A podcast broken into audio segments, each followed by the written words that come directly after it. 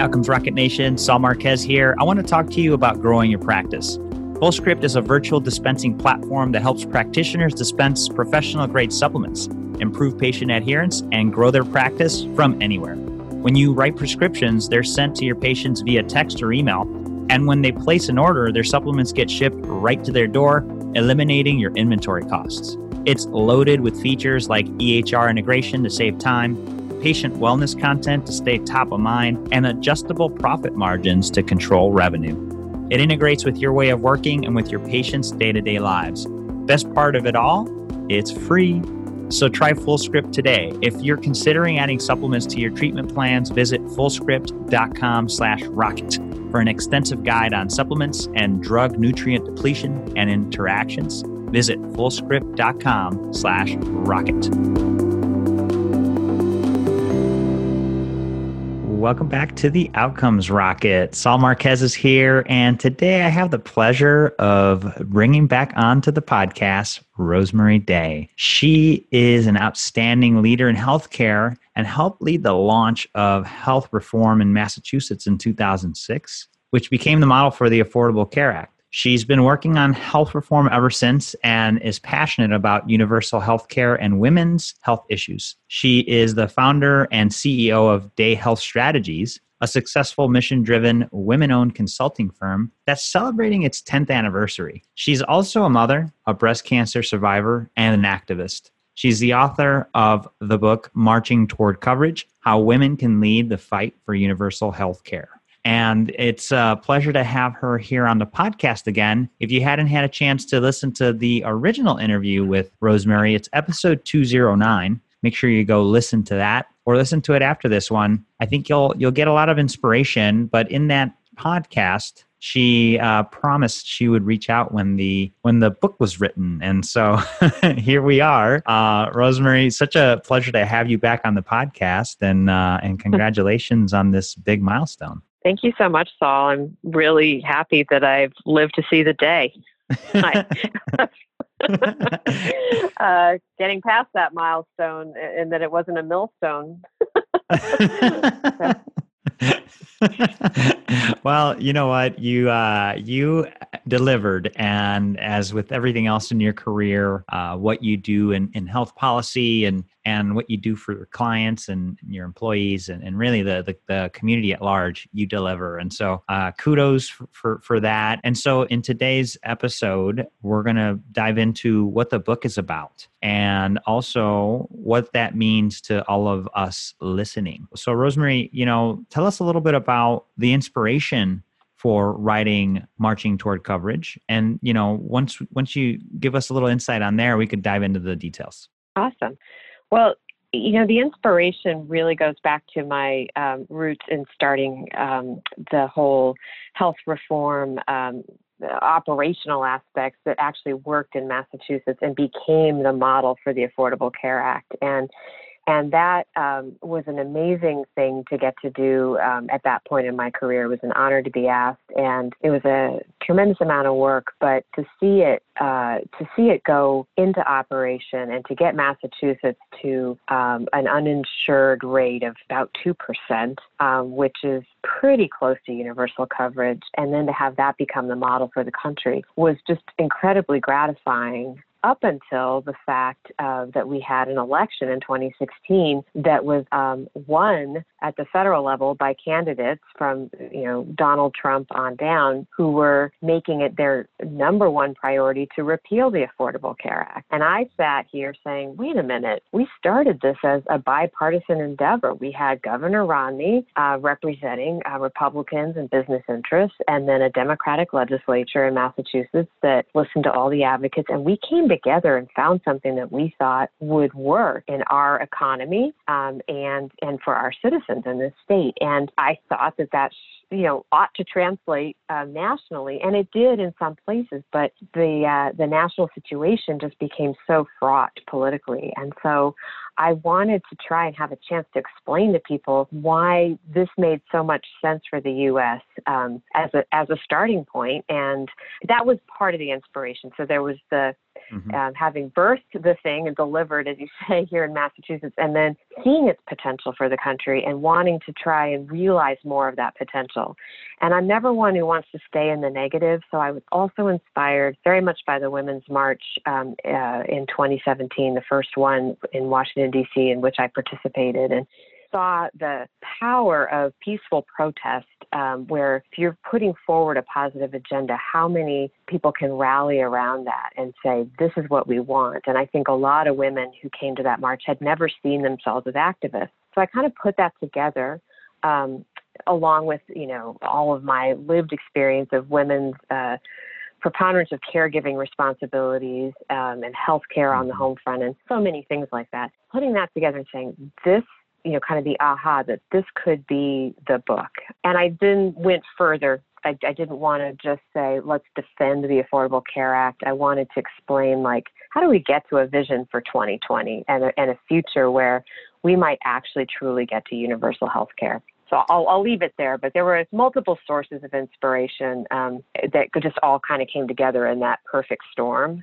Um, including my own health event uh, in 2017. So yeah, it just kind of became this thing I felt that I had to do. No, I, I think it's uh, you know it's both very personal but also uh, something that is uh, aimed at service and you know the really as you mentioned bipartisan efforts to figure something out kind of fell apart and you felt something inside of you pulling you toward we've got to do something about this. And so that's mm-hmm. inspiring you know and it's a it's a big undertaking and nevertheless you're not shying away. Um, tell us a little bit more about some of the concepts in the book. You know I, i'd love to take a sneak peek here on this podcast and then in the end you know if, if everyone is is engaged and you feel like you want to learn more the opportunity to either pick up a copy or get one on audible or wherever you do audiobooks, uh, it, it's available. So uh, looking forward to using today, yeah, for as, a, as an opportunity for us to dive in. So,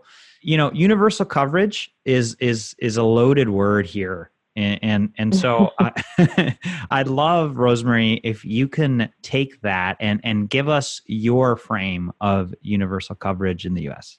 So I think what, yeah, absolutely, and and um, you know many terms that we use end up getting kind of loaded, and I think that happened with Medicare for all, mm-hmm. um, which I think was you know a great, um, you know, the goal of of making healthcare a right. I very much share, but the means to get to that goal um, is something that I I thought um, the proposal that uh, candidate Sanders, you know, uh, and now Senator Sanders had was uh, just a bridge too far um, for most of the country, and and I and I felt that kind of in my bones from all the work I'd done um, over the past, you know, 15 years in implementing health reform. First in a state that you know is already more on the liberal side than not, gets coded as a blue state, um, and seeing the limits of, of what was acceptable in this state, um, and then all the work I've done across the country in in uh, purple states, red states, you name it, I've been there. So knowing kind of what I've you know been through with um, the implementation of the Affordable Care Act.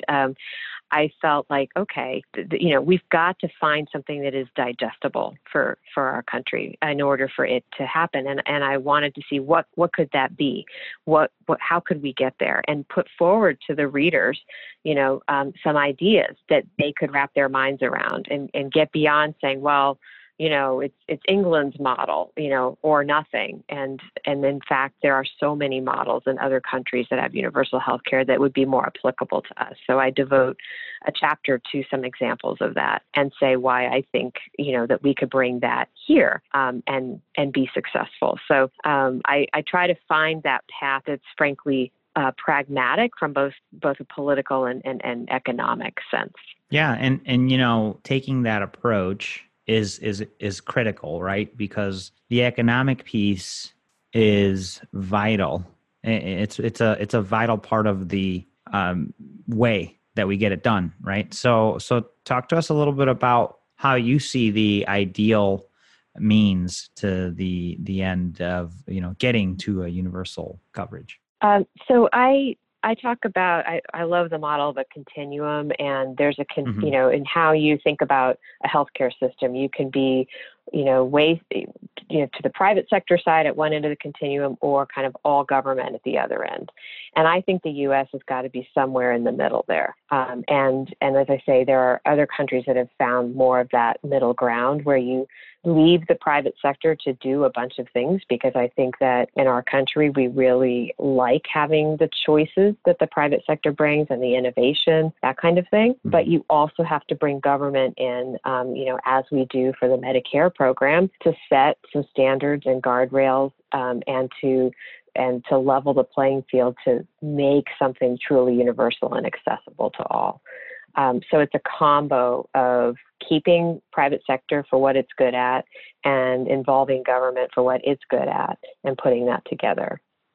And I don't want to give it all away, but no, that's fair there- enough. but That- that- there are some great you know thinkers uh, in, who do this thinking in DC who have like put a lot of this together and um, I, you know have put different paths forward and and you don't actually have to prescribe one path and I think that's what I wanted readers to be excited about is that you don't actually have to know every single detail. We're not all going to be healthcare policy wonks, and some people find that really intimidating. So it's like that's not the starting point. The starting point does go back to like the signs I saw at the march and the chants like healthcare is a human right. Um, and so, what does that really mean? Well, simply put, um, think about something like K through 12 education. In this country, we have bipartisan agreement that K through 12 education is a right for Yeah. every child. And nobody's debating that or trying to pull that apart. Now, I'll admit, of, of course, there are tremendous inequities in the system, but there's no one saying, let's just cut off kindergarten and first grade, or let's just graduate people at eighth grade. We're, we're kind of done. We have a, a, we have a consensus that there is this universal education. Hmm. And I really think we need that same frame of mind for healthcare. Yeah, that's a that's a good parallel, and and one that you know because it's been in place so long, we don't we don't really challenge or or think of applying to other areas like healthcare. And so as we you know are in the COVID era. Um, it, uh, it's been challenging and, and and you know how we cover costs and and you know the the hurt that a lot of you know providers are, are going through right now and you know who owns what. It, you know this is always a, a, a challenge for for us as a country. What other things would you want to add there as far as what the book covers as solutions to some of the challenges we have today? Well, I, I I'm glad you um, bring up the COVID pandemic because I think that um, while I felt there was an urgency to this uh, cause already, given the number of uninsured people um, was already uh, inching back up to 30 million, and that's now uh, grown tremendously because of the pandemic. Um, the official new numbers aren't out yet, but I think we can easily add another probably 10 million people, um, if not more, when all is said and done to the number of uninsured. You know, the uninsured and the underinsured, people who technically have insurance but can't afford the out of pocket cost, can't afford the deductible. Uh, so they're really skimpily insured. That's also become a really big problem. And with a pandemic, where you start to realize how interconnected we all are, how our health, uh, you know, isn't just an individualistic thing. It is connected to what other people are doing. Um, and the fact that, you know, to get past this pandemic, we're going to need to have a vaccine and people need to have access to that vaccine. But, you know, in the, in the near term, people need access to testing, they need access to treatment. Um, and there's still kind of a gotcha culture around, even if we say, well, we're going to cover that treatment, people may not fully have gotten that message um, because they know that if they show up in ERs, they tend to get a big bill. So we don't have this culture of coverage, and I think the pandemic shows very acutely that that needs to change. And I'm inspired. I went back for the book um, and did a lot of looking at you know the messages in the um, in the civil rights era and the campaigns then that were inspiring to people and say you know what what can we take from them to be motivated today? And if, if you'll indulge me i'd love to read just a very short quote from dr martin luther king which i think is really timely. Yeah please. He wrote and I, I put this in the book he wrote about interdependence in his letter from a birmingham jail in 1963 mm-hmm. and it starts with this. He says Injustice anywhere is a threat to justice everywhere. We are caught in an inescapable network of mutuality, tied in a single garment of destiny. Whatever affects one directly affects all indirectly. Anyone who lives inside the United States can never be considered an outsider anywhere within its bounds. Hmm. That's I think powerful. those words are so, you know, he, he's always powerful. But when I think about today, in the, the moment, this moment that we are in, which is an extremely difficult and challenging time, um, I I think this quote takes on even you know a, more meaning. Wow, yeah, that's um, that's a good one, Rosemarie, and you know we have a responsibility to do what's best for our people. And how we do it matters. And and you know today i i i just always find myself saying that rosemarie it's like today because of covid but the reality is it's true. And you know i, I think that how we handle this pandemic uh, from a you know virtual medicine perspective it's going to change the front door to healthcare. How we handle this pandemic with regard to how we pay for things and who gets covered if we miss the lesson we're gonna we're gonna be in big trouble but we need to we need to answer the call right? I feel like you're answering the call mm. with an option because if we don't answer the call there's there's going to be a big miss here. And so i appreciate absolutely. absolutely. Yeah. And, and, so all right so so um powerful quote and i just kind of envisioned mlk in his cell writing that and the the time that he was writing it and guess what? We're all in our our quarantine you know and and and so you know what's happening with with uh, with healthcare is going to be a direct result of our thoughts and our actions so what do you what's the call here rosemarie you know what's the call to action that you have for the listeners um, obviously to learn more but you know what is mm-hmm. the vision to make it better and to get more coverage for more people? So I I really believe in the fundamentals of our democracy and I've come to see that we're not going to arrive at universal health care, um, you know, out of some kind of sense of corporate goodwill. Um, and it's not going to happen with politicians just automatically. The hue and cry for this has to come from the people. And the people have to push the politicians um, as as they did when the Affordable Care Act looked like it was going to be repealed, and then it wasn't. And in fact, during the congressional midterm elections in 2018, we saw that healthcare became like the number one issue that people were voting on. And that was in part to continue to protect the ACA and people with pre existing conditions. That was a driving force in the sentiments in that election. So that's a really interesting example of how in my view, democracy was working to say, okay, the common values here are that we maintain coverage for people. The coverage gains we've gotten, we don't want to lose. So I'd like to build upon that and go further. And, you know, I go back to that K through 12 education example. We agree as a society that we that should be a right because we are trying to create citizens who are educated enough to be able to be functioning citizens. Well, I would argue the healthcare piece is just as important for that, you know, fundamentals of being a good citizen. You you can't function if you don't have your health. And so again, I find it very analogous. So the call to action is that I wanted people to not shy away from this topic, to say to get beyond the signs of healthcare as a right and say, what does that mean and what would it take to make it so and to rally people to the cause. And I, I look to women to lead, frankly, because they already have to lead in the home front. And I want them to see that the personal is political. And you may not love the idea of getting political. You may not think of yourself as an activist, but there are ways in which you can step up and um, step up your activism, even if that doesn't mean going out and marching or what have you, but it's looking at things differently. So I give people um, the encouragement and the tools in the book to do that, um, as well as on my website at rosemarieday.com. And I, I'm just I, I want to inform people about the issues in a very accessible way and then inspire them to act.